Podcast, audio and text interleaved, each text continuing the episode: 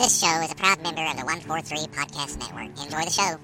Paul and Michael occasionally save the world. Paul and Michael occasionally save the world. Paul and Michael occasionally save the world. Occasionally.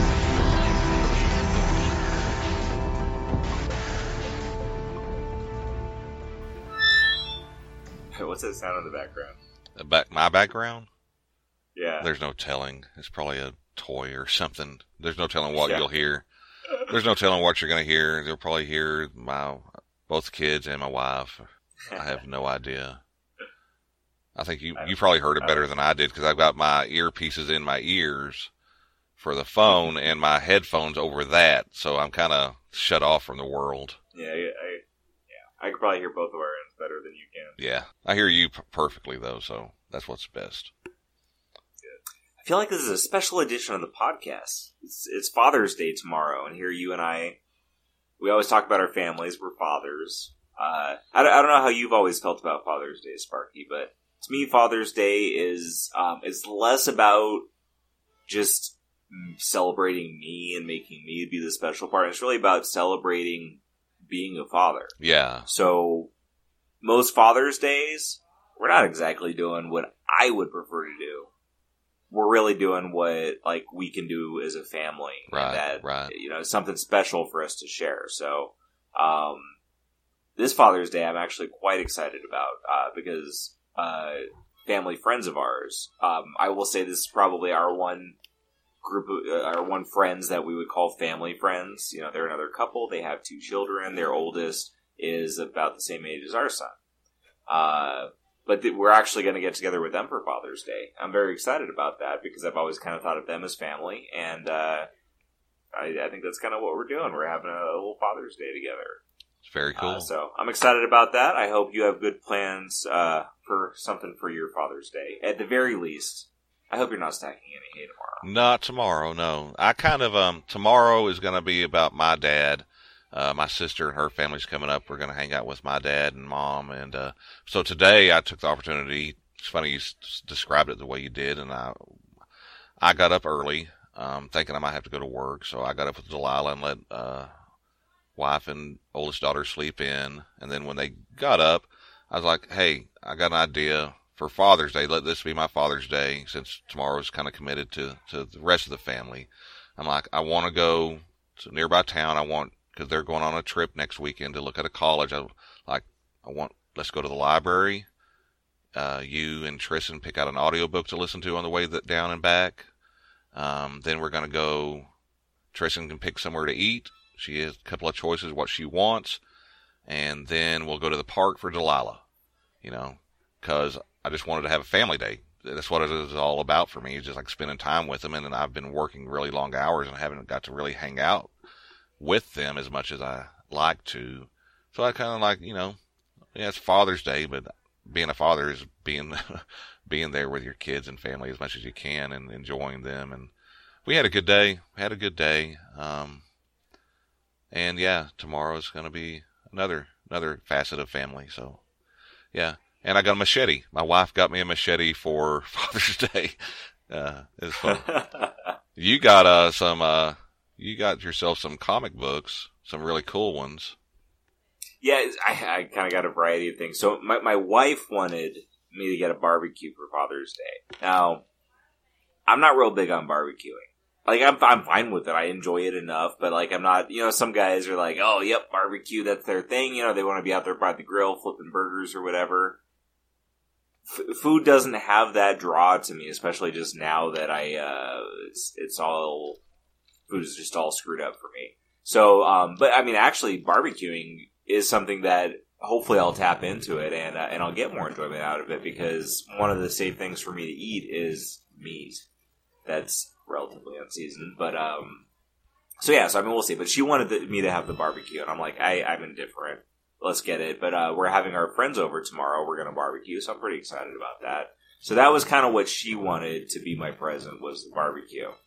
Uh, we went out today uh, to get stuff to prepare for having our friends over tomorrow. And one of the things we had to get was uh, we we got a little portable barbecue, uh, uh, you know, for camping that type of deal. hmm Um, because obviously we don't barbecue a ton, so we want something that's like small and portable and versatile. So we got some of those little propane bottles. We went to Target to get them because we needed a few other things, and uh, we were walking by the uh, the men's clothing section. And I saw their screen print T-shirts were on sale for eight bucks. Oh yeah. Which makes sense, you know, Father's Day, that's an easy thing to sell for presents. And the last couple of years, at least the last two years, maybe even longer, I'll have to check with my wife, uh, but my son has picked out a shirt for me for Father's Day as his present to me. And so I saw, I was like, oh, those are on sale for eight bucks. So she took Sam over, and they looked at the shirts, and uh, this kid just couldn't be better at, picking good stuff, too, because he wanted to get me a Jurassic Park T-shirt, which I would love. Oh, So yeah. that's one of the movies I count as one of my favorite movies. And uh, but they only, they didn't have my size, so he ended up getting me an Avengers T-shirt that uh, the, the picture on it. It's like if you tore a section off of all these different old Avengers, uh, like the different characters, you know. Yeah. So it's, it's made up of like all the like shreds of a classic comic book cover of all the different characters that build up the Avengers. And obviously, like that's the the movie iteration for the mix of characters involved. But uh, I like I thought it was great because I was kind of wanting to get a shirt like that because I, I liked them. But I'm trying to get away from like picking out too many uh, those types of shirts for myself. You know, trying to get a few more shirts that make me look like an adult. Yeah. I guess. yeah. but, uh, yeah. so yeah, it's like this makes it kind of special because my son picked it out and I liked it. And I, I, I gotta tell you, this kid, like he has impeccable taste with comics and he doesn't even read them yet. You know, like, he's good. So, but uh, but yeah. And then you mentioned um, I shared this the pictures with you, but my comic shop. They were doing road work outside of it for uh, another like probably couple of weeks. So he had a road work is over sale, trying to draw people you know back in. And he had a 40% off sale. So it was like 40% off everything. So so i went in to pick up my regular comics. It had been like probably about a month since i got my comics. I'm not subscribing to a lot right now so it was like four issues of comics. Like it wasn't a lot.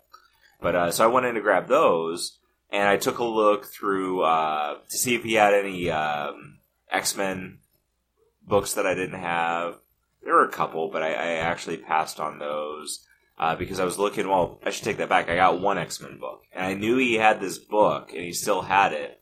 And it was uh, it's the, now the only issue of pre ninety four, like not nineteen ninety four, but pre issue ninety four, where everything changed and a relaunch. Uh, X Men that I have. Uh, I, I can't remember the issue number off the top of my head, but uh, I was pretty excited about it because he had it was forty percent off. Like he had it marked at thirty bucks, which probably was more than it was worth. Uh, but forty percent off is only eighteen dollars to get, uh, you know, a very old issue of the X Men. Oh yeah. So I was very excited about that because I I love the X Men. So just having at least one issue that's pre, you know, the the relaunch is exciting to me. And aside from that, I, I looked through. He had a bunch of old Avengers, and I had gotten, I had gotten a lot of dollar Avengers books from from a very early run from him because he, he got a good collection and he had a bunch of them just in his dollar bin. So I actually messaged him and and he had like seventy ish issues Oh, for wow. a buck. But I said I, I I forget how many, but I told him pick out. Um, can you set aside I don't know forty issues for me, something like that. So he picked out forty issues. I told him which few I had because at that point I had uh, very few.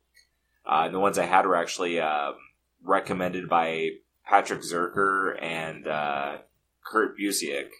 Just talking with them on Twitter, they recommended a couple of different things. So um, he went through what he had and he picked out a, a run of 40 issues uh, from what he had for me that I got for a very good price. Um, so I went and looked at the other ones he had because those were long gone. And he had a bunch of books that were like, you know, $9 or $15. And then, of course, with uh, 40% off, they were a good chunk off of that. So I picked out three that I particularly liked uh, the covers on. Um, so yeah, so I got I got three. Um, two of the three Avengers issues I got were below issue 100. Oh, the Oh, other one yeah. was issue 110, and I liked that one because it's Magneto on the cover, and he beat the X Men. And now he's going to go beat the Avengers. And I just I love the cover. Yeah. So yes, that was my, my Father's Day present to myself was getting just a, a few comic books for a very good deal. Oh, that's very cool. Yeah, and they look. You showed me a picture of how you have your wall done with all the other comics too, and you got your baseball cards on the right there, and some artwork on the left. That's very nice little setup you got there. Yeah, I'm working on it. And the, the baseball card thing is funny because like you buy that frame and it comes with a bunch of like just crap cards in it. Yeah, But uh those are all still pretty much in it. I have four so it holds uh what, twenty five cards I wanna say? Uh twenty or twenty five, something like that. Um and I have four cards that I've gotten in there that are Brooklyn Dodgers cards of players that I read about in uh, The Boys of Summer, which I've talked about reading that book. I really enjoyed it and resonated a lot with me. Uh, the all the rest of the cards are still the, the crap cards that are in there, but I do have um, I had a small card collection left uh, from when I collected cards, and the the majority of the volume of it was this 200 card Kobe Bryant set. I made the decision to sell that, so that's gone. Um, and I'll actually I'm going to talk a little bit about uh, what I got with that money. Oh, But uh, that left me with very few cards. Yeah. Uh, beyond the uh, the Brooklyn Dodgers cards that I just mentioned, and two of those cards were um, I had sent away when I was a kid. I found a book that was a list of addresses to write to for autographs. oh wow, So I, I mailed off for all these different autographs, and I, I got um, a few 49ers ones because that's my, my favorite football team. Uh, but I also got a John Elway autograph, oh cool. and I got a Cris Carter autograph. Cris Carter from the, the Vikings. Um, he, he's a Hall of Famer and a legend. Oh, But yeah. if you're not a football fan, you probably wouldn't know who he was. So that's why I figured I would clear that up a little bit. Um, anyhow, so I gave the John Elway one to a friend of mine that's a Broncos fan. He's a, um, a coworker, a, a peer of mine. Um, you know, it's cool and it has that like sentimental value to me, but like I have a few of the things that I got from 49ers players that have that value to me, and I don't need to keep these other things. So I knew he would get more out of it from the aspect of a fan. And in John Elway's case, I also uh, kind of really don't like him anymore. Uh, he's not a good GM in my opinion from Yeah. what he's done with that team, and I also don't. I I wasn't too happy with how he represented himself during uh, a lot of the Colin Kaepernick stuff that was going on yeah, um, he came off pretty phony. Um, and I don't like him. Anyways, uh, so I gave that card away. And uh, the other card, Cris Carter, uh, one of the guys in our fantasy football league is a Vikings fan. So I actually just messaged him the other day and said, You're a Vikings fan, right? And he said, Yeah. I said, I got this card for you. So I'm going to put that in the mail to him. That left me with um, one 49ers card uh, and a handful of wrestling cards that I got autographed oh cool. when I so when I moved to Maine, I had gotten to know my wife's cousin Mike, uh, who we've talked about before. You know, we I podcasted with him here and there on his wrestling podcast uh, on the Nerdy Legion Network and stuff like that. And um, anyways, uh, I, I got to know him before he moved out here because of wrestling. Mhm. Uh, because I could carry a conversation with him. I wasn't watching wrestling at the time, but because he was Amanda's cousin, and um, I it was kind of an opportunity to get to know him some. Uh, so I kind of got to know him just chatting online, basically, before we moved to Maine. So we moved to Maine, and uh, I didn't meet him in person for the first time until we had been here for close to a year. And I went uh, to his house, and we went to his friend's house to watch the Royal Rumble. That was before the WWE network existed. Uh, so now it's like if you want to watch the WWE pay per views, the network only costs ten bucks a month. and You get everything. Yeah, Uh, back then, like you had to buy the pay per view. So his friend had bought this pay per view for what, like forty or fifty bucks or whatever. Uh, so we went over there to watch it. It was pretty awesome. And then uh, a little down the road after that, um, there was a wrestling event that was happening in Augusta, Maine, and that the headline, not like match, but the the headline person was Bret Hart, who is my favorite. Like he was my favorite growing up. Um, he is, uh, you know, one of few people that I kind of like. When I met him, I kind of you know fanned out for. Um, so this event was, uh, you know, he was the guy there. He was signing. They had a bunch of other like well-known guys from back in the day there. Um, you know, let alone some other good talent and whatnot.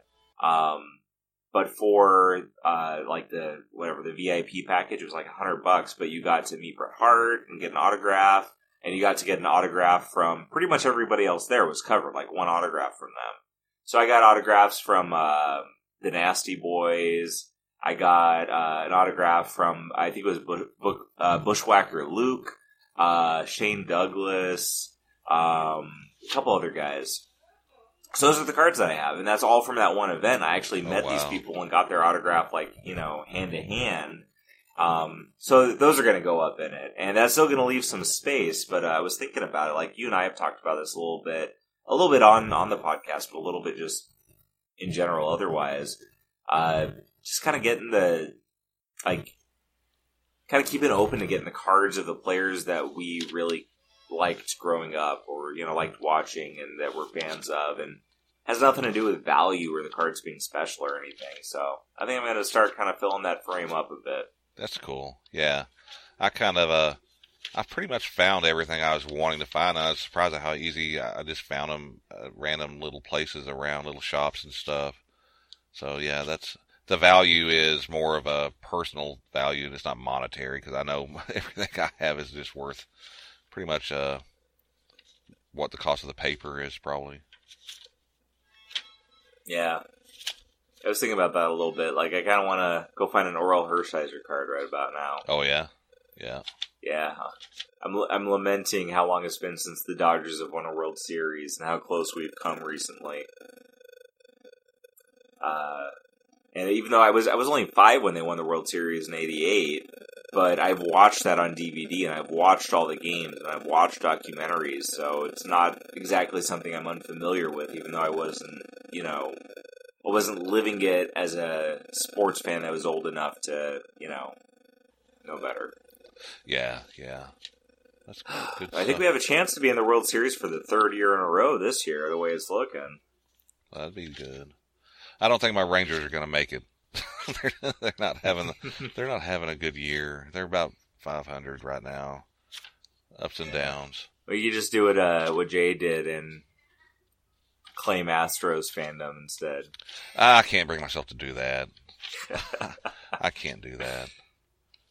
But uh, Nobody should. no, no. I'm trying to look. We uh, last time we talked, it's been like almost uh, it's like May 25th, the last time we had an episode come out. And you brought up uh, how you'd started reading a, a book with some friends from work, some people you knew from work. Uh, Kavalier and Clay by Michael. I never know how to say it. Chabon, Chabon, something like that. And uh, I haven't got that far in it, but I, I've read it before, and I, I, I it's one of those books I, I loved. I had some notes on it. I was going to try to find, but that just that first chapter alone is amazing. And I know you've got you're like on the third, fourth chapter probably by now, aren't you? Yeah, and actually, you mentioning that we recorded about a month ago, and that's when I was starting it, makes me realize that now I have about a month to finish the damn book before I'm supposed to get together with my friends to discuss it. So I got to get hauling on that. Yeah, you got to get on it. Um, yeah, you know, I so I I believe I've read four chapters, or I'm on the fourth chapter, something like that. I'm not super far into it, but probably around forty ish pages. I, I do have to get going. Uh, but the thing that strikes me with it is uh, compared to the other stuff that that I've read.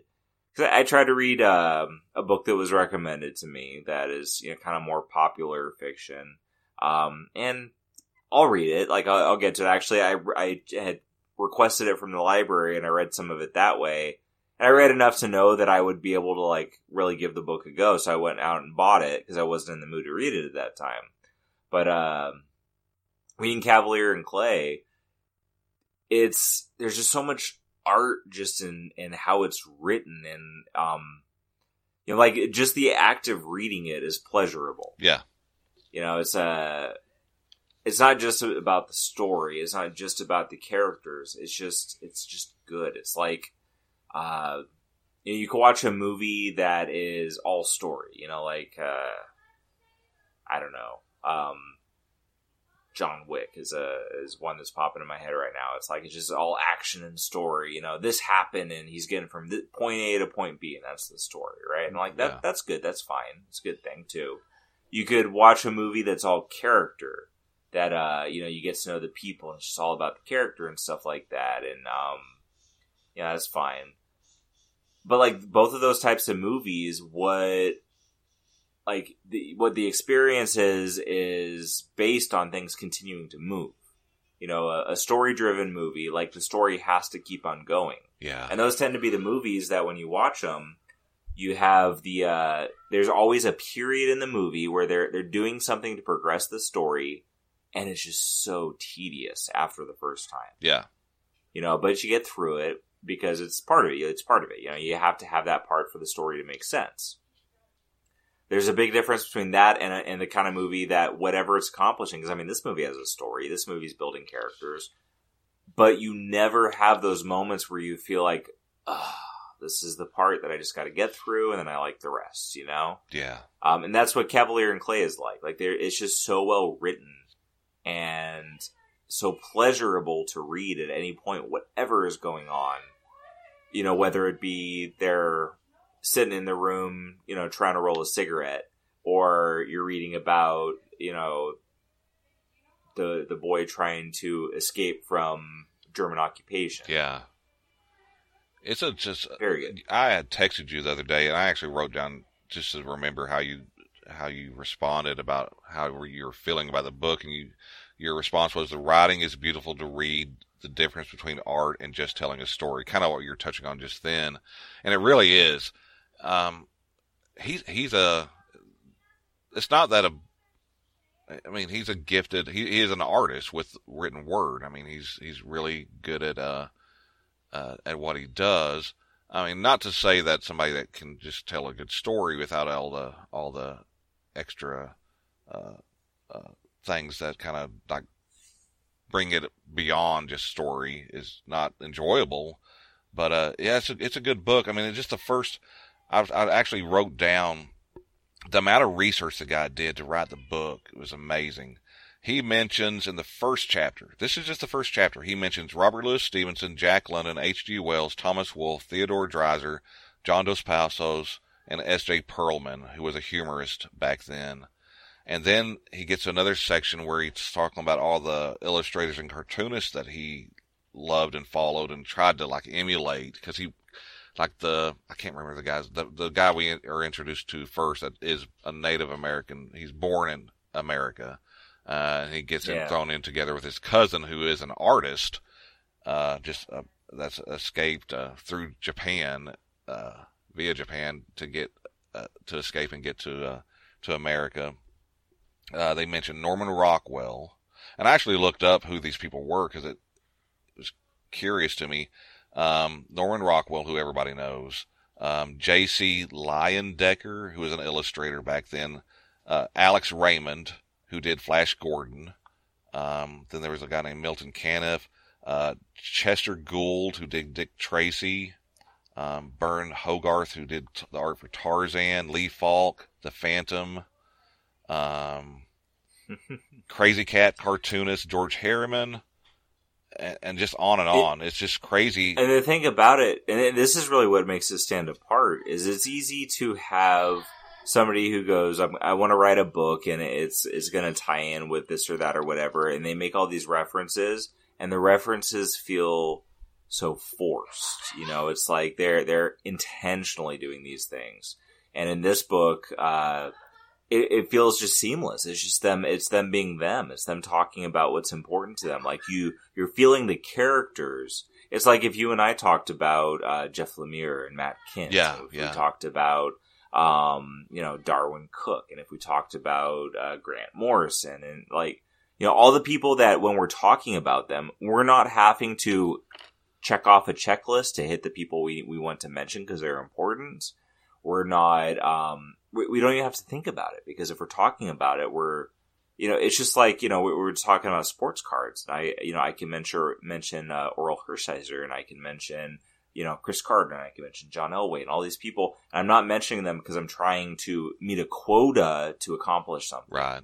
I'm mentioning them because I, I don't have to think about it. Yeah. it. It's part of who I am. It's part of, of my mentality and my psyche. And in the book, that's what it's like. They're mentioning all these people. It's, it's so funny because you just mentioned all these people hmm and I'm going like, I couldn't tell you who the hell they mentioned because I read the book and I felt like I was just talking with somebody I knew. Right. So I, every I'm not I'm not letting everything sink in like that. And uh, I, I'm very glad you did that. Like that was very interesting to me to, to see that you know these are all the things that they tied in just by mentioning, but it was done from from uh, like their genuine experience. Which is very And their genuine experience is two characters that were made up. Like this is this guy writing this. That that's what's that's what makes it you know transcendent beyond. Uh, you know, so the the book I was talking about, the passage. The other one Uh-huh. is is you know popular fiction. Like when they do stuff like that, like they mention something that is popular in the time, and it's like it's slapping you in the face with it. It's saying like, "Hey, I'm telling you this to give you a stamp of something to relate to." so you understand the time frame you understand like what this character likes but it's it's um it's it's a ploy to give you a way to relate to the character uh-huh, right Yeah. and that's not the case in in um, Kavalier and clay they're not eh, they, they, you know it's like the the way it's written they don't give a shit if you care about the character Right. these are just the characters living and of course you're going to care about the characters because you're reading the book Yeah. Yeah. It's such a difference. It's a very big difference. He uh he did a ton of research. You know, I have the benefit this is my second reading, and that's kind of why I was like I'm refamiliarizing myself to with the story. It's been several years since I read it the first time. I remembered I loved it. Um but at the same time it's like I'm reading it, I'm kind of letting it soak in. I'm like, well, this is I didn't notice this. I kind of like I was reading the story and I was like, okay, yeah, he's throwing out all these names. I'm like, well, who are these people? And I, so I'm like, I want to, I want to find out. And so I went and looked them all up, and I was like, oh wow, I recognize. I might not know their names, but I, I definitely recognize Flash Gordon. I definitely recognize Dick Tracy, Tarzan. This is all part of the culture, and it's important for the story, even though you might not know it from reading it because you might not recognize the names. But like you said, for the character, it's because these guys, they the the whole book is basically about the foundation of the modern comic industry as we know it. And and it, you haven't got to this. He has an, and I'm not. I hope I'm not spoiling anything. He has an author's note at the end where he thanks. He did a lot of research. He wanted to thank this library and this library, these people that helped him. He sat down with like Stan Lee. Um, I, I, I could. I wish I could remember all the different people. A lot of people, if I could remember off the top of my head, that you would know their names because of their importance to from like the 60s and 50s and so on. Uh, he's got to sit and talk to them, and you know he got to pick up pick their brains about uh, comic books and all that. It's a darn good book, and I'm looking forward to reading more. It's just like a it's funny. I've got a book that I'm listening to at work, which is 1,200 pages, called uh, "The Dying Grass" by a guy named William T. Vollmann. And then there's a book I'm reading at night that I've been reading for like two months that I'm only a quarter of the way through. It's like 800 pages, uh, called, uh, Seveneves, I think is how you, by a guy named Neal Stephenson. It's about, uh, something happens that destroys the moon. And there's this impending crisis where all the fragments are going to eventually be drawn into the Earth's atmosphere and just, it's called, uh, the hard rain. It's going to pretty much wipe out life as we know it. So they're like fighting to get people up into, uh, these arks that are kind of floating with the International Space Station. And I'm reading Kavalier Clay actual physical copy because I like to do that.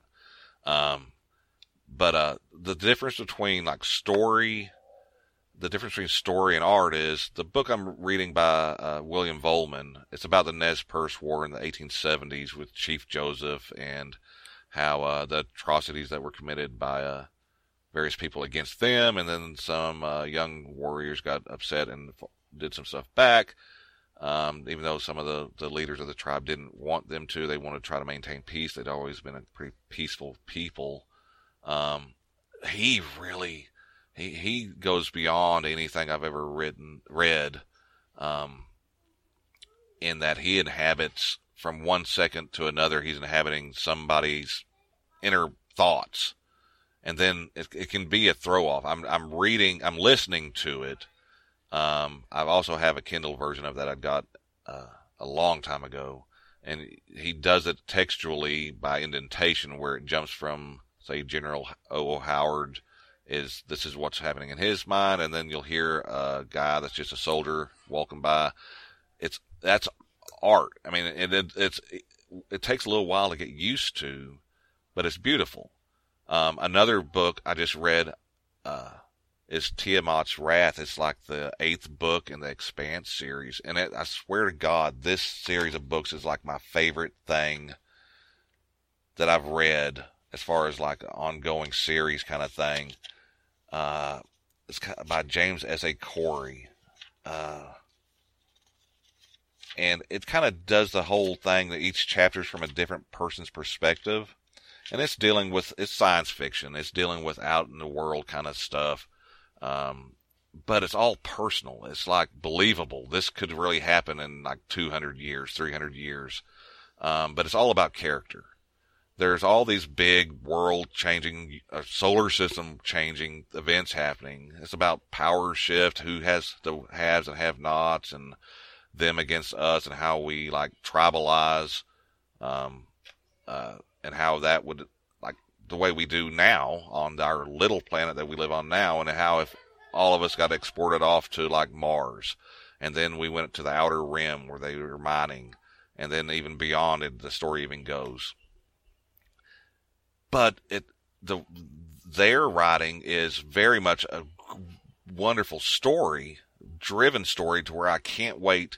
And you love the characters. They make you love the characters. They even make you kind of sympathize with the people that are in the antagonists, like the bad people in the story. Like they're so good at writing that they can actually make you like, well, okay, this guy or lady kind of has a point, but they're just going about dealing with it wrong. Um, and the writing is beautiful. Not maybe to the level of like uh, uh, the author of Kavalier and Clay, but it's just really good and just can really make. I mean, I almost I got to tell you, I'm not going to say what happens in this last book. There, I'm so invested that I almost cried when something happened. And I know I know my cousin Dave is going through the same series, um, and I know he's gonna just take his uh, phone because he listens at work. He's to throw it across the room and not not want to keep reading. but uh, it, it's just so good. And then you know, there's a payoff in the end. Uh, it's, it's like it's like a perfect mixture of horror, science fiction, you know, high drama, uh, mystery, adventure, action, everything mixed together in this one one book, and it's written by, like I said, James S. A. Corey, but it's actually two guys writing it. And I'd love to really know what their process is because it's insane.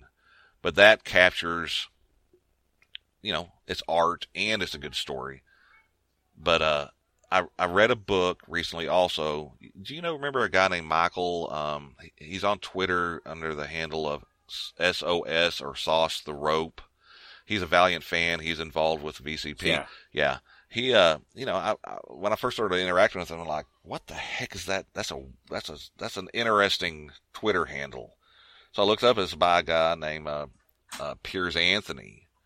And I'm like, I found the book for like two bucks at a used bookstore, an original printing, you know, first edition paperback. I'm like, I'm going to check this out. He said, well, the book's crap, but it's worth reading. And it's, it's crap because the writing is pretty much that the characters are pretty one dimensional. Um, there's uh, some uh, like written in 1968 when he was in his early 30s. He hasn't really developed. This is like his second book. It was his writing style. I mean, he's written probably 50 books. He's still writing. He's in his 90s, I think. Uh, he's like a one of the fantasy like mainstays. I mean, you see him over the years. If you've been reading books since the 80s and looking at fantasy books, or science fiction even, his name, he's always had a book on the shelf. Um, he wrote the Xanth novels. But the, what's interesting about this is the story is kind of interesting the way he sets it up. It's just like the writing just isn't at the point to where it's that compelling that we're talking about, if you follow me. So it's like worth reading, but it's not necessarily something I want to go back and read again. Whereas I'm getting joy out of going and reading Kavalier and Clay again just because of the, the, the experience. And I've gone on and on because I don't know. Th- th- those those two things kind of after you wrote that text the other day, those things kind of um that kind of stuck with me. The difference between good story, which is good, and it's like a TV show. Oh yeah, I watched uh, Big Bang Theory, but then there's another show that might be like uh, The Wire. Um, they're completely different in how the quality of them. You know. Wow, I just went on a long rant. I'm sorry. It worked out. I was actually I had to do something, and I just walked away from my microphone and did it while you were talking. Perfect- so perfect timing. Timed out pretty well. Perfect timing. Um, yeah, it worked out perfectly because I was like, how was like, okay, I can interrupt you, or I could just go do this. I just went and did it. So yeah. yeah.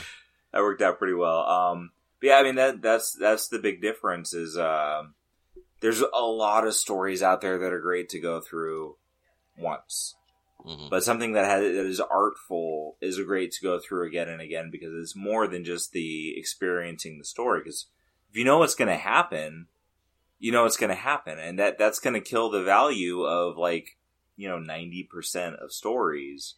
Uh, but yeah, I mean, the, the things that are special, like you mentioned, The Wire, as far as TV goes, like, and it's not to say that the things that are out there that are just story, and you know what, um, even something like Big Bang Theory isn't a good example because Big Bang Theory is how many seasons is it now? Like twelve. Yeah, they just finished their final season. Yeah, something like so that. if it's 12, 12 seasons, approximately like I don't know, thirty episodes a season or something like that. So three hundred plus episodes, right? something like every that, yeah. episode is its own story. There's like an overarching story, but it's still like it's not quite the same as uh something like The Wire that is a, a story that progressively grows and changes and Right. the the whole arc of the story is what matters.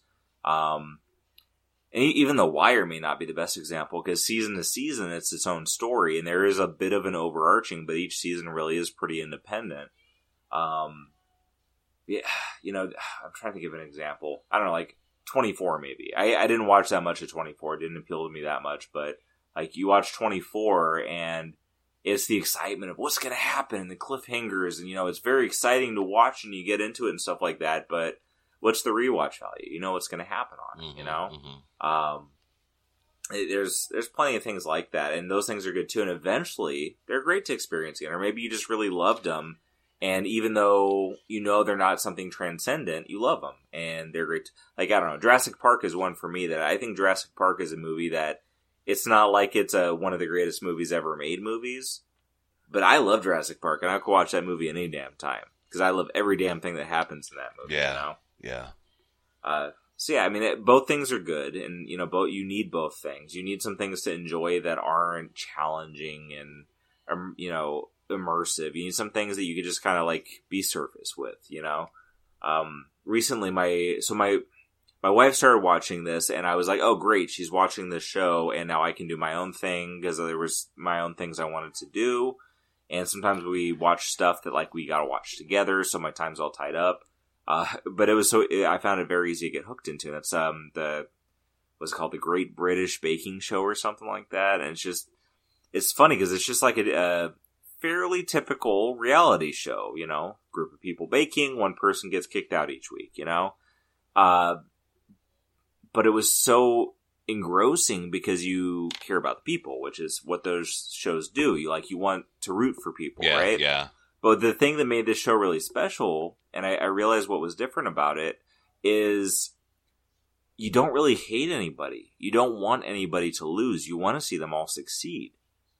And it, it's very enjoy, and they want each other to succeed. They don't want each other to fail. There's there's no cynicism. There's no nastiness in it. It's just really fantastic seeing that. Like these people are there because they love what they're doing, Yeah. Yeah.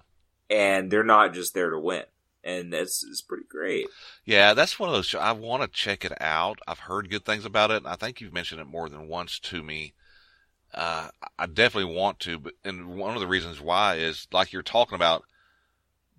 There's a show. It's on the. Is, is it on? I don't know if it's on Food Network or the Cooking Channel. It's called uh, Kids Baking Championship, It's got uh, Duff the Cake Guy and Valerie Bertinelli as the judges, and they take like little like young kids, like ten to thirteen years old, and they have a weekly competition, and it's just like you're just like you do kind of find your favorites that you kind of root for, or the ones that you like. Well, this one's definitely got the skills to win, and then you it's the drama of watching them actually have to go through these like oh god they screwed up they are actually one of the better at what they do but they had a bad day and it's just compelling. And we watch it and my wife laughs at me because i love it so much. But just watching these kids bake these things and that's they're doing things that, that i could try. And i try to cook. I make bread. I do things like that. I could never do what these kids do at that age just because it's something they're already passionate about at that that young age. Um it's that like watching that and watching people like on uh I don't know if you ever watched Forged in Fire where they make the different swords and blades and axes and stuff. Watching people with skill to do things like that, uh, it's just, it's just, an, just is engrossing to me.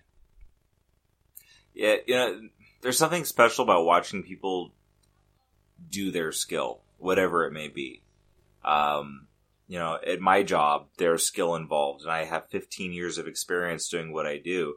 I don't think much about it, but the times when I'm, um, you know, making drinks on on on the bar, and uh, customers are blown away by what I can do, it kind of, re- you know, it reminds me like this is a special skill that not everybody has and um, there are some people that can work. Uh, most people could work towards it and get good at it, but there are people out there who couldn't, even if they wanted to. You know, That's very true. and uh, everybody has those skills. Like you, even you uh, baling hay, like that may just seem like a, you know, I couldn't bale hay for the life of me, and I, I bet you anything that you can like you watching you bale hay would be something to see because of your expertise because that shows when you have expertise you know like everybody out there listening to this you have something like that that may seem like the most dumb stupid thing but you have expertise in something or you're developing expertise in something. And you know even if it's something that essentially doesn't matter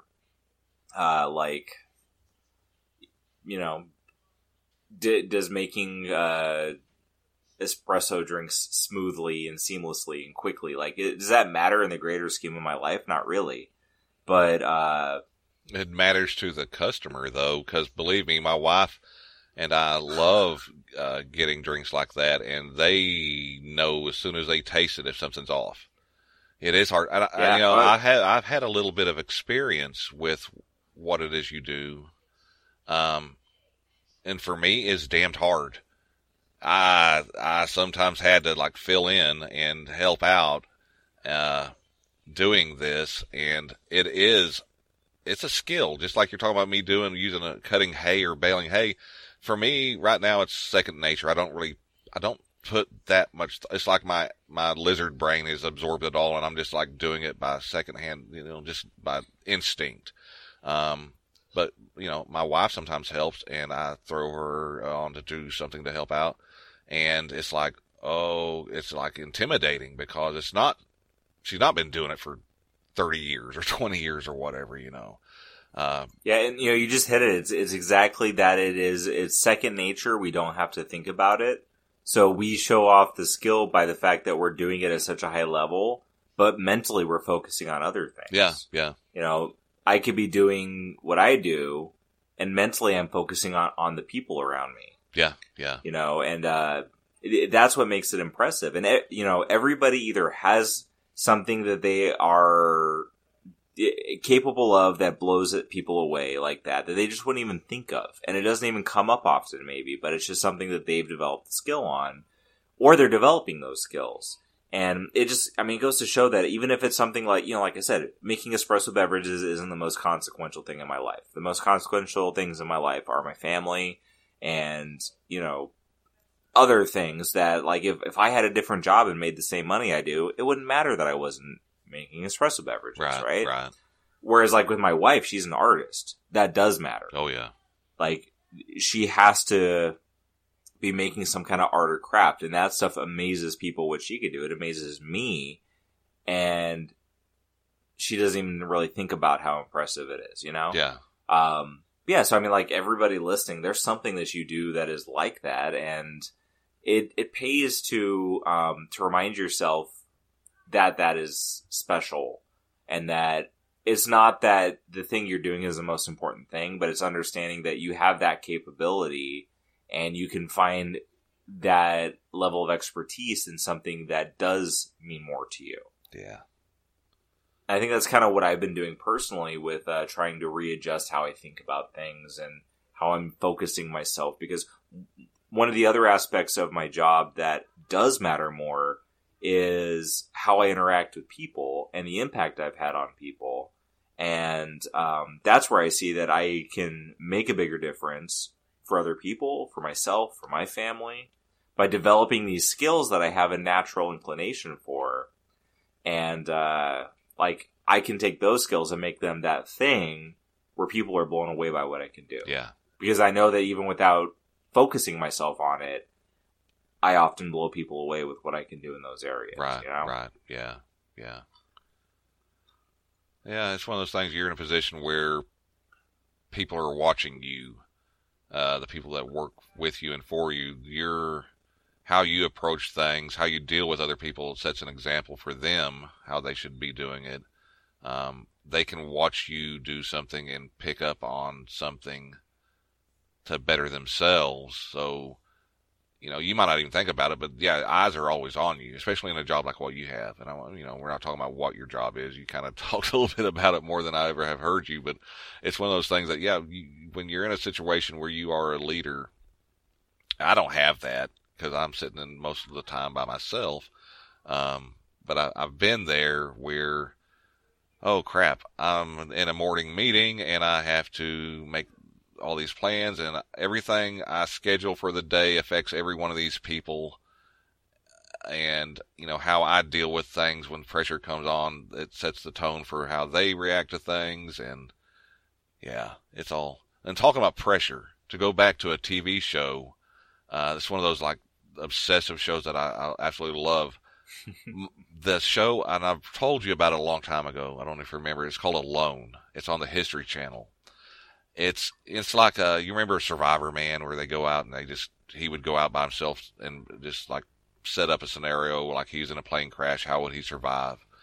Well, they take like ten people, and this year they're in the Canadian Arctic, and they dropped them off two like two weeks before the cold weather really sets in, and they are they have cameras. They're alone.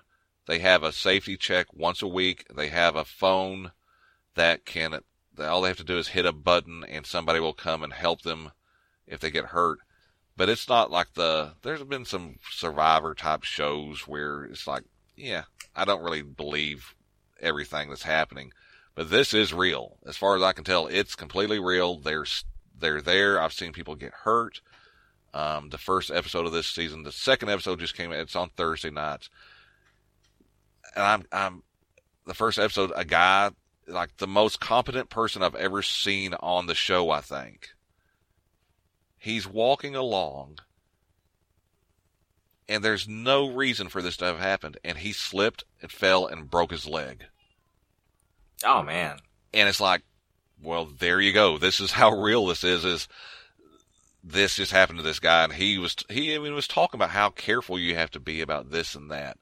Um, I just love it. it. Shows how real stuff is. Jeez. Yeah, I just love watching it, and my wife loves watching it with me. It's like you grow to like you talk you were talking about on the the baking the British baking bake off show. You you get like favorites, kind of like this person is really good, or you like their personality.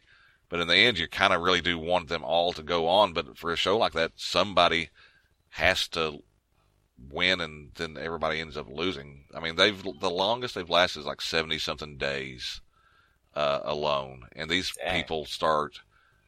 You know, it's not, and these people are all accomplished. They're not like, like it's not like throwing me out there where I'd have to quit in like five days because I'm don't know what I'm doing. These people are some of they've had Navy SEALs on there. Um, they've got people that teach teach like primitive um, uh, survival skills, hunting, living in the wild, and they get put in these places. And if the food's not there, that's what beats them.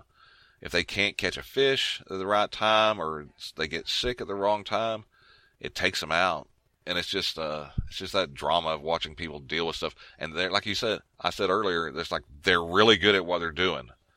And watching them do something, they love doing this stuff, but they just can't. They get to a point, and it's heartbreaking to watch them when they have to tap out and quit. Um, but it's also hard to watch them because some of these people, they don't, it doesn't matter. I mean, one time, one year, a guy, he had all these fish. He was catching fish like crazy. He had pounds and pounds of dry fish. What beat him was his own mind. It's like, I need to save. I need to save this. I need to save this. So he was starving himself to where he looked like a skeleton at the end of the, eh, when they had to actually had to pull him. They just made the call and pulled him out. And he had so much food to eat. And it was it was heartbreaking because he would have been fine, but he was like, I need to save it all as much as I can. I got to win this. And by the, the fact that he could not let himself eat even a decent meal a day, even though he had all these fish smoked and preserved and ready to go. Ah, I love that show. So one of the things I was thinking about when you're talking about the uh, what was the show called? Survive. It's called Alone. Alone. Yeah. Yeah, I knew it was one word. I, I, I forgot. I'm tired. Whatever. I understand. Um, one of the things I thought about was uh, when I was quite a bit younger, uh, when I was very, very much into wrestling. Um, and this is back before stuff was so easily accessible. So I had, what was it, the video store. And we lived in a small town. And when we first moved to the small town, there was actually only one video store. Mhm. And, um, okay, I'm, going to go on a little bit of a tangent because I like this story. So th- this this video store is called Rainbow Video. It was the the small independent local video store, and I I when I discovered wrestling as a kid, I loved wrestling. Um, absolutely, just everything about it. I absolutely loved wrestling. This was about like probably 92, 93 that I, I got into wrestling. Mhm. So I went there and I rented every damn video they had. And uh, I would, you know, do chores for money. One of my favorite things to do as a kid to get money, and my this worked out for my mom, so whatever. But uh, she had uh, it, it seems like every uh, I don't know, like there's different size purses for different generations. I don't know. Yeah. So like the purse size changes, right? Yeah. So my mom had this freaking giant purse, right? Yeah. Just full of crap. So one of the things I would do for for enough money to go rent a movie or you know rent, rent a wrestling tape was I would clean out her purse. And she was a smoker too, so that meant like not just getting the crap, you know, like old receipts or whatever out of there, but like emptying the whole thing, cleaning out all the loose tobacco that was floating around, like that kind of crap, you know. Yeah. But uh, she would let me keep whatever loose change I found in her purse. It was always enough to rent some videos. So I would go rent wrestling videos and I would watch videos over and over. Uh, one of the things I've talked about with my cousin Mike several times is that WrestleMania 4 was one of the best because it was so long. It was two VHSs, but it was only one rental fee, you know? But uh, then uh, another video. Uh, so I'm sorry, back to Rainbow Video. The last uh, point with that is like I rented wrestling tapes there so much and loved it so much. There was a, a WWF at the time. You know, that's that's what they were at the time. Um, they started doing promotions with uh, when they released their videos. They would just have like little giveaway stuff. So it's supposed to be like you know you go you rent a tape, you get a little giveaway.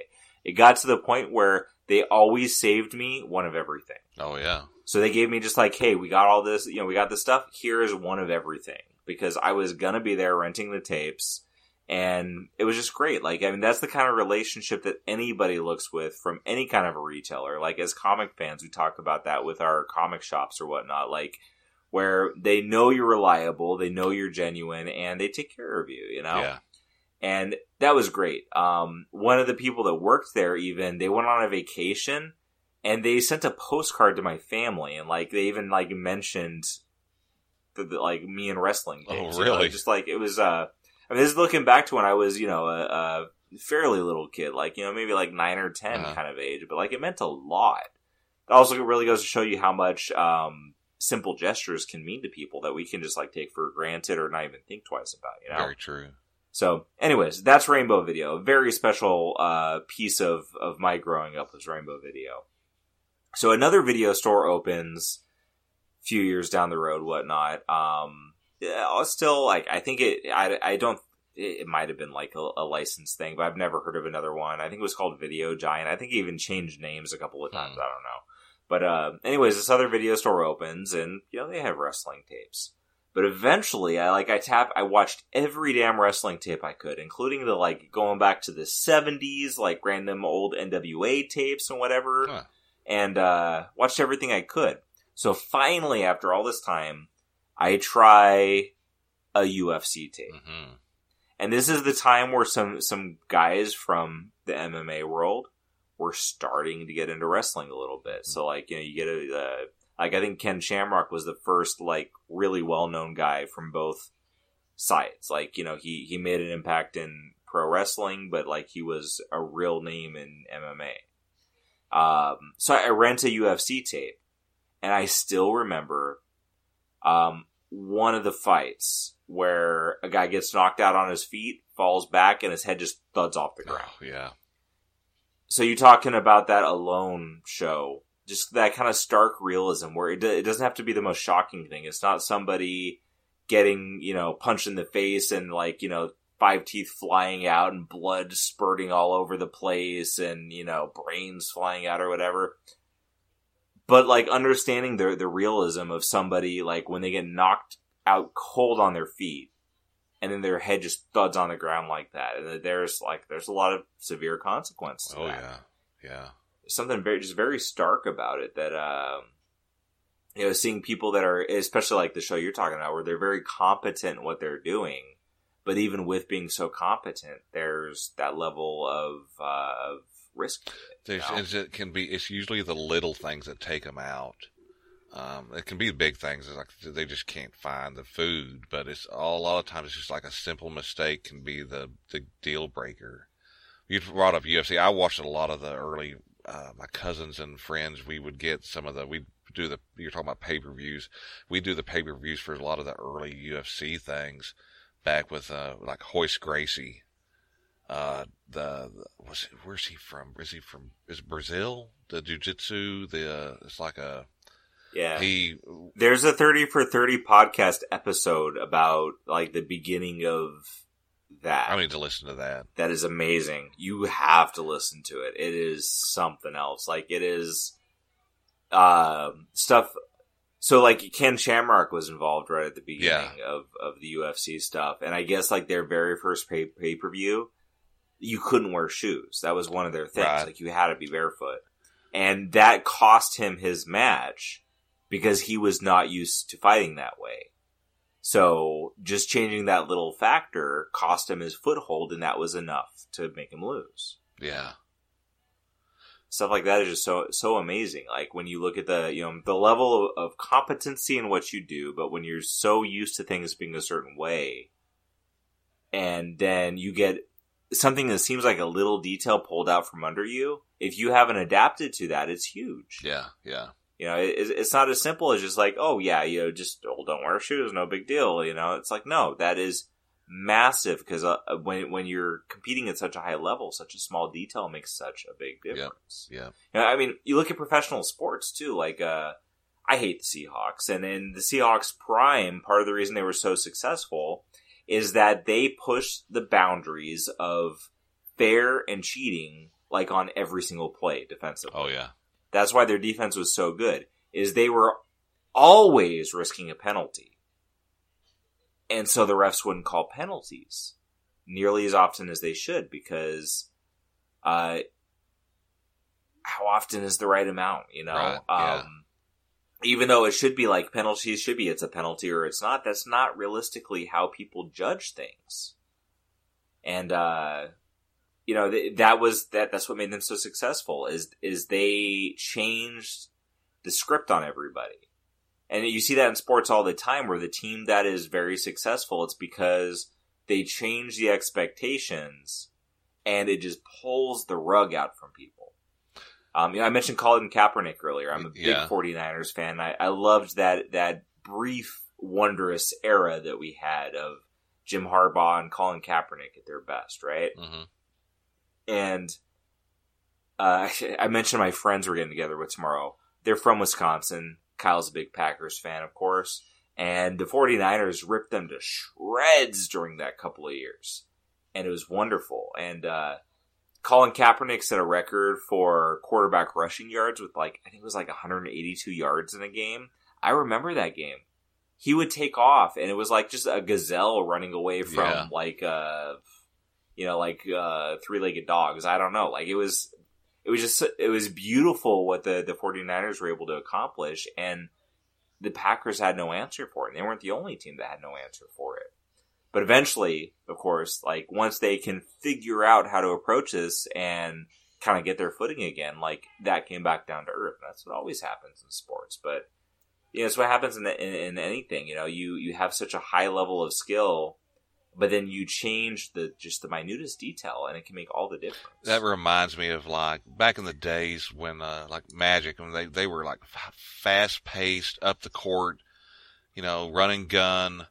Um, and then you get like uh, I don't remember when like uh, Chris Jackson uh, joined the Denver Nuggets, and it was like they didn't even play defense; they were just get the ball, shoot, shoot, shoot.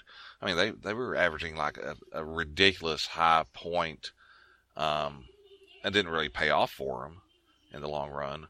But uh, but then okay, compare like the the fast pace of the of the Lakers, who I love to watch, versus when the Pistons with Isiah Thomas and they had that they slowed everything down so much.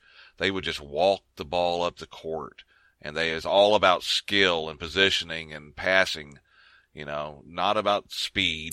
Is all about you know just slowing it down because as the So, longer you- what what years are we talking? this is going right to be now? in the late '80s.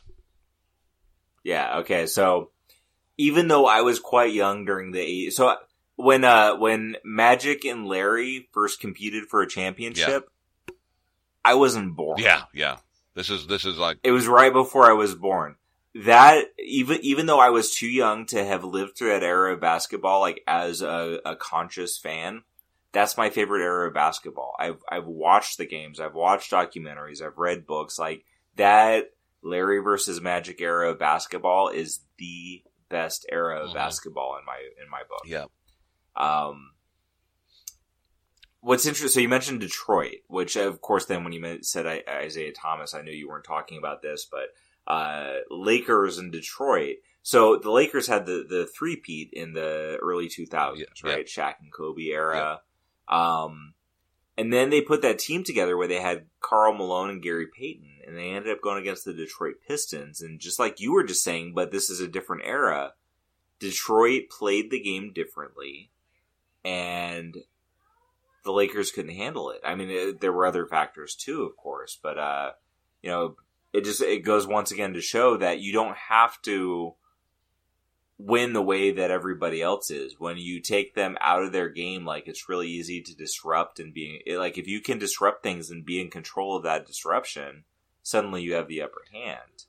Um, it's funny you too. You mentioning like the the run and gun and stuff. Like look at uh look at um Houston. Yeah. With James Harden, you know, so you go back to like OKC at like this time where they have uh, Kevin Durant, Russell Westbrook, and James Harden. You just go like, look, look at this team. Like, look how good these guys are. And then James Harden goes and leaves and goes to Houston. Yeah. And then, uh, you know, Kevin Durant and Russell Westbrook just can't get along. And Durant leaves and he goes to join the super team. And, uh, you know, of course, like, uh, Golden State just lost this championship, and I'm seeing people post stuff about, um, how great it was to see a team that like they home grew the championship core. Mhm. But then I have a I have a friend who he got into basketball because he taught at a college and he got into college sports. He started following professional basketball and he decided to become an Oklahoma City fan. Hmm. Now this is somebody that I knew from California. yeah, He became an Oklahoma City fan when he lived in Texas and he taught at Baylor. And then he actually ended up moving to Oklahoma City and he teaches there now. Uh, I don't know what school. I don't remember. But, uh, anyway, so he, that's when he became a basketball fan. I remember when he first became a basketball fan because he was rooting for everybody but the Lakers. like literally, like every well, everybody but the Lakers and LeBron, pretty much. Like that. That was it, you know. But everybody, he just he loved it. He just loved basketball. So, Yeah. but it, I, I used to tease him like, you got to settle into a team so you could be miserable like the rest of us. And finally, he settled in Oklahoma City, and ironically, Kevin Durant leaves, and he becomes miserable like the rest Yeah. of us because he saw Kevin Durant, who he loved, do the thing that he despised and go to the team that was the super team. And, you know, Golden State, like, of course you're going to get the players that you can get. But once they did that and, uh, you know, they, like, you sold your heart at that point. It's still like, you're, you're still, whatever, you're a dynasty. If you can get that player, do it. But you're not the same as you were before you did that yeah. you know? And it's just, I don't know. Basketball is very interesting to me right now, as much as like, as a sport, I think it's not the most interesting right now, but the dynamic of stuff that we're seeing right now where Golden State, you know, they were on the verge of a three-peat right here, going against the Toronto Raptors that got Kawhi Leonard from, you know, uh, San Antonio. When he was with San Antonio, he stopped LeBron from three-peating. Yeah. then he leaves San Antonio through all this like kind of dirtiness and uh you know injury why isn't he playing and stuff like that. And he goes to Toronto. He becomes their superstar and he stops like the other greatest player of this generation's three-peat Steph Curry right like Mhm. I mean Kevin Durant's one of the greatest players playing right now too but he changed teams that kind of muddies it a little Yeah. bit but um like that's just all crazy and then you get Kevin Durant, who was hurt, missed like 30 days. I think it was like 33 days. He comes back and he ruptures his freaking Achilles because he comes back. Yeah. So last year, Ka- Kawhi was a douchebag for not playing. But this year, Durant came back and he really shouldn't have. And like, I mean, who knows what this is going to do the rest of his career. Then on top of that, um, Klay tears his ACL Mhm. in the game that, that Toronto ended up winning. Like it's just craziness. So you have you know this team that was uh, doing the offensive thing, like you know just offensively dominating, and uh, everything falls apart. Yeah. Now, what are they going to be next year? Like two of the the great players on their team, like Ed, even if they re-sign both those guys, because I know Kevin Durant is going into free agency. I don't know about Klay. Um, even if they resign both those guys, they're not getting them back till halfway through the year at best. And then what are they going to be when they come back? So like this whole, how can you ever beat these guys? Is dashed like that. Yeah. Yeah. It's just crazy. And then, so today, um, I don't know if you saw this. Did you see the, the Lakers news today? Yeah. You actually annou- you told me about it. I'm like, wait. oh yeah, I did. I, I forgot I texted you. So like, my mind is blown from this. Like, I, I've been busy as hell today because I like I worked earlier, um, and Saturdays are always crazy. And then I got off work and I came home and we got to get ready for our friends coming over tomorrow. So I mean, just busy, busy, busy. We go out having to you know do all the shopping and stuff. You know, my son woke up this morning sick. He's better, but he's like clearly exhausted from it, so he's being a grumpy little bastard. And uh, you know, just like all this stuff. You know, my wife is tired from all this stuff. I'm tired, whatever. You know, so and then like we get home and I look at my phone and I see that the Lakers traded for Anthony Davis. And I'm just like dumbfounded. We could we could not do this at the trade deadline. And we were offering like as much or more than we're we- than we ended up giving for him. And of course this trade is it's not official until I guess July 1st. Um like th- this is the this is the game changer. I mean, when this trade was rumor, the Lakers suddenly went from being a joke this season that just ended Yeah. to uh, the number one favorites for winning the championship next year. And it's just it's so bad. This is what's so weird about basketball right now. Like I'm I'm a Lakers fan. That's what I am. Like it doesn't. I, I don't care how good another team is or how distasteful the Lakers could be or whatever. Like there, I have my problems with the Lakers. Whatever. I'm a Lakers fan. That's what I am. Yeah. You know, they're that's my my team. Uh, and now I'm sitting once again on the precipice of we have 16 championships. The Celtics have 17. Nobody has more. And now we have LeBron James and Anthony Davis. We have the space to sign another max contract. Mhm. And now that we have both of those guys and not just LeBron, we have the drawing power to get somebody. And like I'm sitting on the precipice of passing the Celtics for the most championships in history. Yeah. It's just crazy. Like how quickly stuff can change. You know, th- this team looks like an absolute disaster. And I literally have been telling my dad that the Lakers either need to do it or the Buss family needs to sell the team because since Jerry Buss died, his kid, all of kids, is, all his kids have proven is that they can't do this, and they need to just get out before they ruin this great franchise. And yeah, it's it's so crazy how stuff goes. And it's funny because like my dad texted me like while we're doing this about it. So here's here's my dad's text. Okay. I called him earlier and I told him what what happened. So like he and he was on his way to church. Um, so he said, "I'll talk to you later." So he must have looked and he just says, "I hope Anthony was worth all they gave up. I just want one more championship before I go." Oh, So Yeah. and my dad's sixty five. Like he's he's not like in his eighties. You know, he's not about ready to kick the bucket or anything here. But uh, my my dad's interesting because like I my root in sportsdom is from my dad. yeah. And uh, how is that for you? Is is your root from your dad, or did you kind of discover your own thing?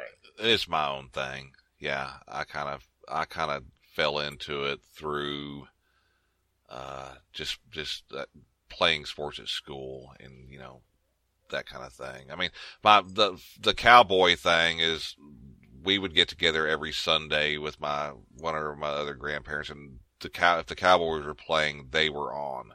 But they didn't really follow any other sports. So I kind of developed my love for like following baseball and basketball on my own. So for me, my dad, I believe the the Lakers were actually the first team that he loved. Yeah.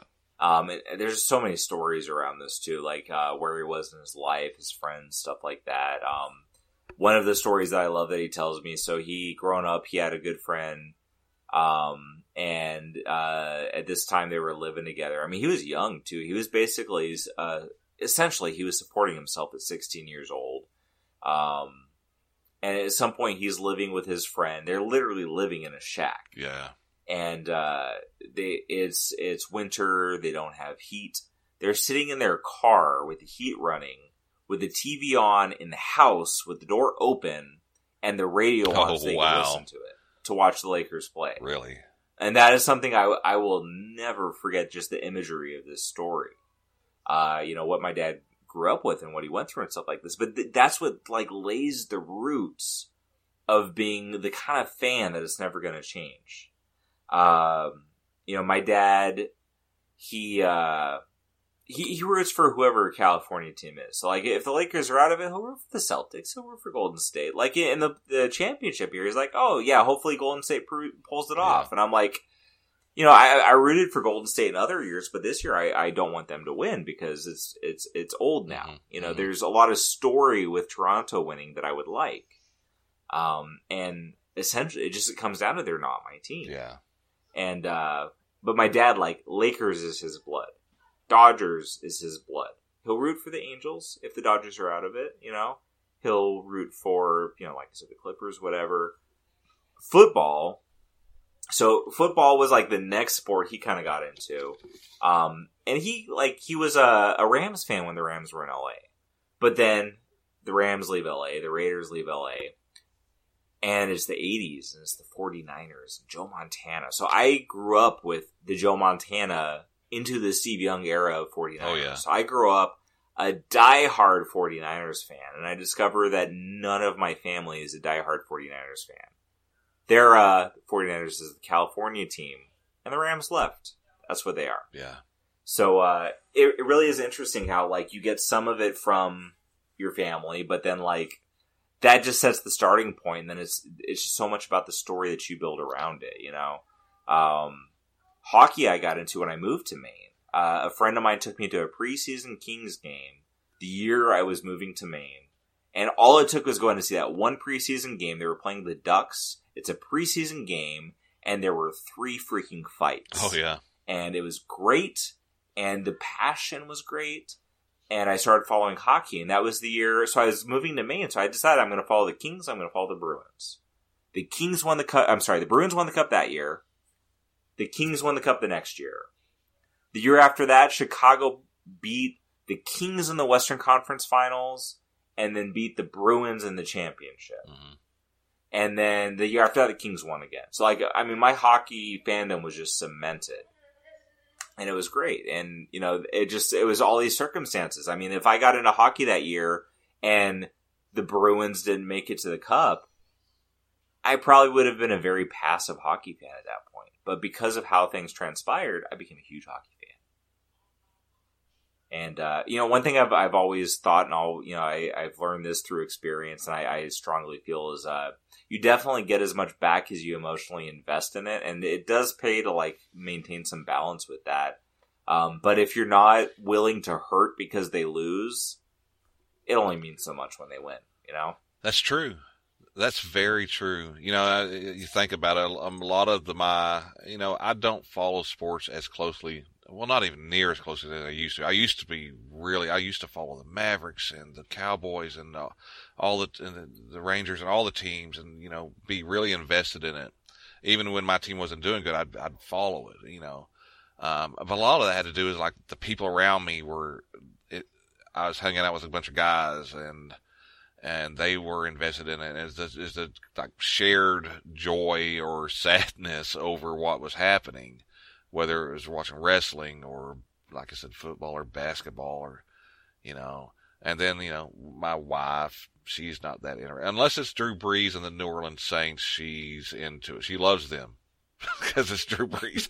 she loves Drew Brees. So she's, that's her team. Um, we'll watch them. I have a I have a little bit of a story about that that I'll get to. Okay. but yeah, it's that it's that you know it's it's the drama of of of the teams and watching the guys play and the the skill that they're doing, but there it's just uh, the associated like shared experience of it. But it brings to mind one of the greatest movies ever made, Good Will Hunting, where Robin Williams is talking to Will about the time that he had tickets to go. I think it was to the World uh, Series. Um, I can't remember the guy that hit the home run. He said like he's describing about how the guy hit the home run and it's like he just was a walk off home run. And Will was all excited. Said, "Yeah, yeah, you got to see that game." He said, "No, no, I, I, that's the night I met my wife. I had to. I told my buddies I had to go meet a girl. And that's where he, you know, he meets his wife.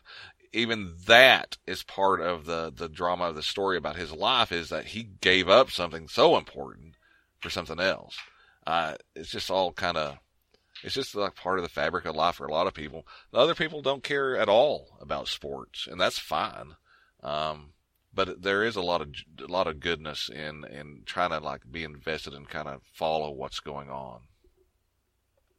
Yeah, the thing about the passion with sports too, like you know, people are passionate about different things, and uh, you know, I've gotten a lot of uh, a lot- of ribbing about talking about sports or even like cars, Yeah, yeah. When uh, you know on the podcast that I've done. Which the, the funniest thing to me, um, I, I'm going to tell the story in a little bit of a different way. When I when I met my current boss, uh, we had this meeting where it's basically like a get to know you meeting, and so you know he was getting to know me as a person and I talked about sports. And I talked about comic books, and he said, you know, it's it's surprise like it's surprising to hear somebody who's really into sports and comic books because you know typically those are thought of as kind of divergent things. Um, you know, I said, you know, if, if you're really into sports, you're as big of a nerd as you are as if you're really into comics. Like there, there's no difference. That's very true. It's just a different focus. Yeah. It's just one It, one was considered not so much. But I mean like look at now, now that comics are considered cool, it's not looked at the same way. You Yeah. know, I mean like now you're you're finding out like there's a lot of crossover of people who are into sports and comics and you know, athletes who are into comics and whatnot, you know, and, and vice versa. Um it, it's it's basically it's the same kind of passion with it you know, and the difference is with comics, uh, you know, it's it's you're reading these stories and these characters and things. With sports, the story can be a freaking disaster. Mhm. The story can be something that's, you know, I mean, it's not a story that's created. So sometimes you get the stories that are the most wonderful things. Like the Bruins winning the Stanley Cup was a fantastic story Yeah.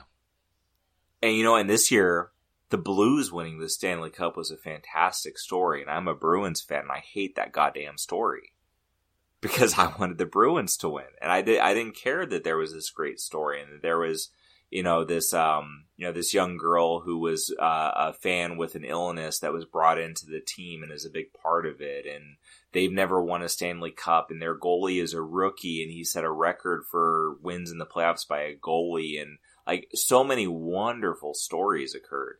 But for me, for for my story, it sucked, you know, a bit. But I can still like as a uh, just a a lover of sports, I can still appreciate the story that was there, you know. Uh, but sports is like a story that we're not in control of. But the only way you appreciate the story is if you invest in it. And you know, it's the same thing with with comics. Like if you if you don't give a damn about any Marvel superheroes and you pick up a Marvel comic event, you're going to be like, this is a load of crap. Why did I waste all this money? But if you are fully invested and you pick up a Marvel event, then you're going to get anything you can out of it, you know, and you still could end up disappointed. Just like, you know, I, I got fully invested in the Bruins playoffs run this year. Yeah. And I mean, like, like Chara, I, I was surprised Chara is still playing, honestly, because I haven't followed hockey as closely for a few years because I haven't had cable.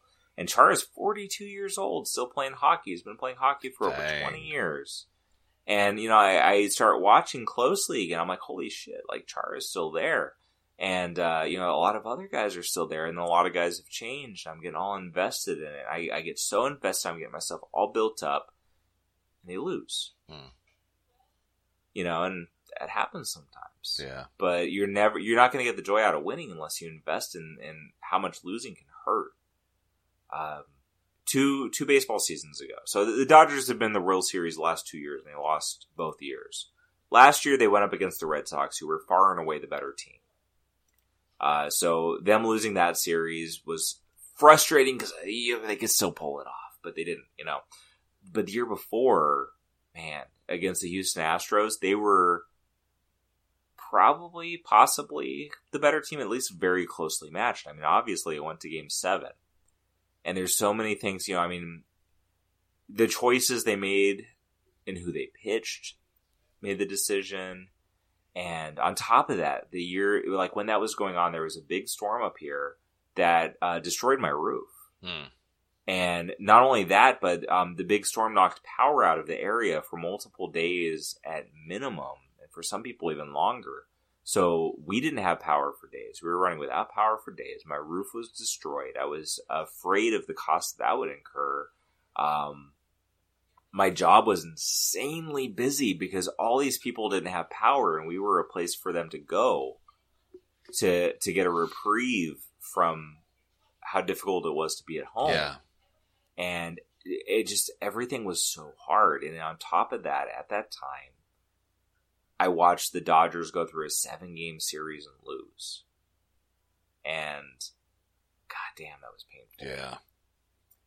It's just all the circumstances but with all that investment if they would have won it would have been something euphoric that i would have never in my life forgotten Yeah. it would have been like when the, the the Lakers beat the Celtics in 2010. I will never forget that feeling. I will never get, forget. I went to my dad's house to watch Game Seven, and the game was just so stressful, and the Lakers just seemed to be struggling so much. And my dad, he's the type that he, if things aren't going well, he gripes. He gripes about the game. You know, Yeah, the, yeah. "Ah, you know, blah blah blah. This and that. You know, that's whatever. Like that. That's he's he's he's an old man now. Whatever. You know, that's what people do. Um, so I'm there watching it with him. I'm like, "Ah, I wish I didn't even come over to watch it. This is just so painful. And right at the end of the game, it gets closer and closer, and then they get ahead a little bit, and they pull it out, and they win the championship. And I was so glad that I went to my dad's to watch that game at that point.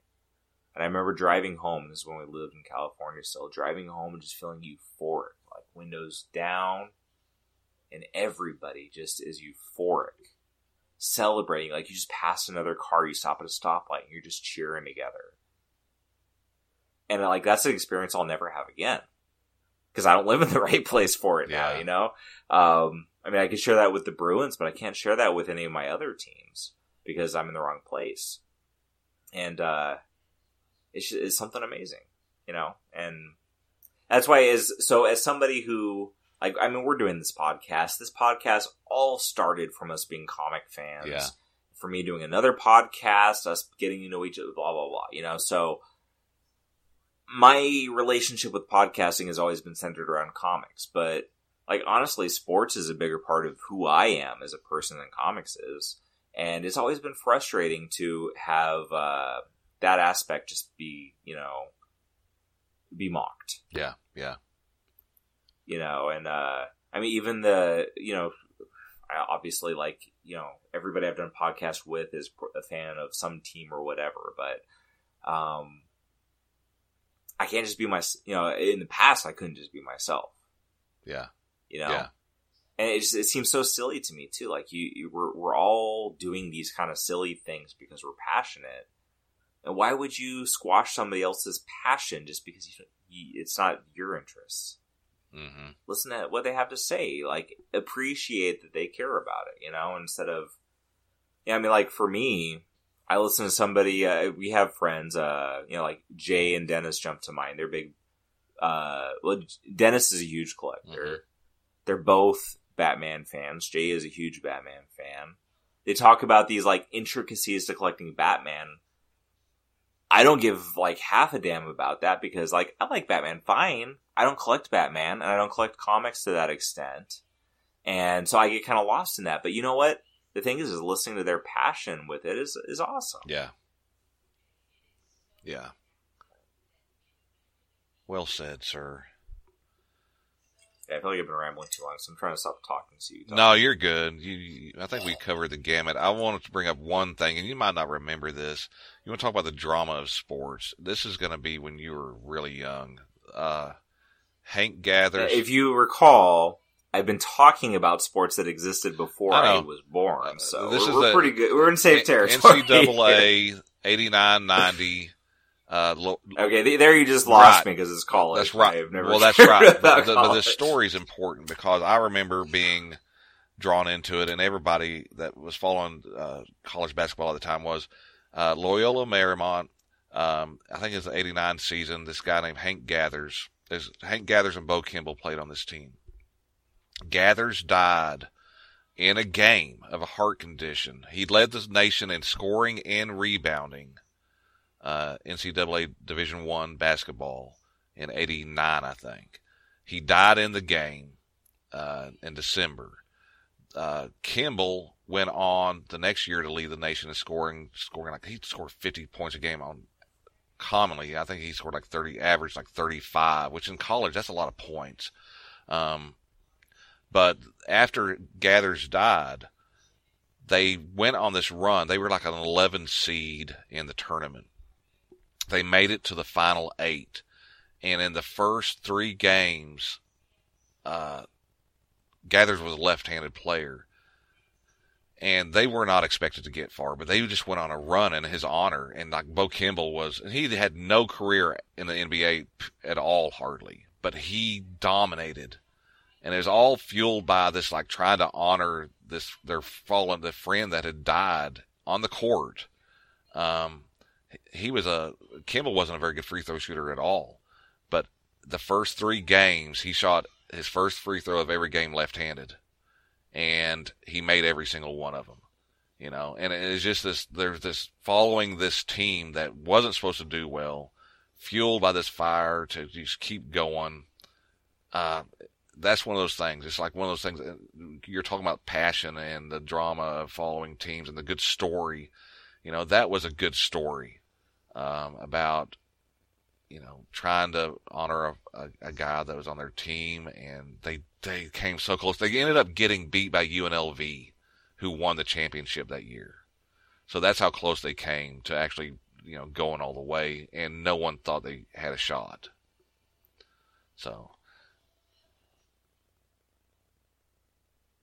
yeah, passion goes a long way. I think I'm about to have to wrap it up, buddy. Sounds good. Well, okay. So let's wrap this up. Um, So I, I was going to mention something else. Uh, I, I had mentioned I sold a basketball card collection. Yeah. I was going to talk about what I purchased with it. I'll save that for next time. I actually have the book sitting right behind me, part of what I purchased with it. But so I got a little bit to save back for next time, a little more comic talk, uh, something I'm, I'm excited about uh, sharing about a little bit. Awesome. Um, but yeah, we'll, we'll call it a night for tonight. Tomorrow is Father's Day. It's getting late here, slightly less late where you are, but late nonetheless. Yeah.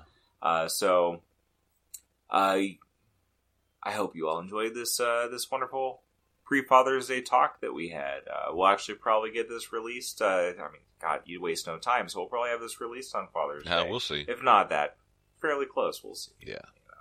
Maybe, maybe you should take it easy tonight. You know, father the podcast and all. But uh, nonetheless, uh, I'm glad to be able to have this conversation with you. Um, I, you know, I shared my enthusiasm for my plans for tomorrow because I'm sharing Father's Day with a, a, a friends that I feel like are family, and um, I'm I'm honored to share Father's Day Eve with you, uh, somebody who uh, you and I have shared a lot with each other, um, relating as fathers I am too, man. um, which means much more than um, obviously like relating with our interests comics and whatever else is important. But being able to relate to you as a parent um, has, it's meant a lot. I mean, you've shared it to to both of us. It's meant a lot. So um, that's a big part of this podcast. You know, we're we're a couple of uh, of podcast papas here, and you know, we have very important things in our lives that being able to share uh, those things with each other is important. So, anyways, have a good night. Check out uh, the other podcast on our uh, our slowly burgeoning, uh, ever growing podcast network. So you can find me on Twitter at Who's Paul. You can find Sparky on Twitter at MD Sparkman. Uh, if you've enjoyed this, uh, check out what else we have coming up. Uh, we're we're working on slowly uh, growing our resources here, and we'll have a, a website and uh, you know possibly some other podcasts going on at some point soon. So um, keep checking us out. To all of you, good night. Enjoy your Father's Day uh, in whatever regards it applies to you. And if you don't have any uh, any reason to enjoy Father's Day, then you know enjoy uh, the Lakers are gonna win a couple more championships now. It's wonderful trade news. Enjoy something. We'll talk to you next time. Adios. That wasn't terrible. That was pathetic. Boo.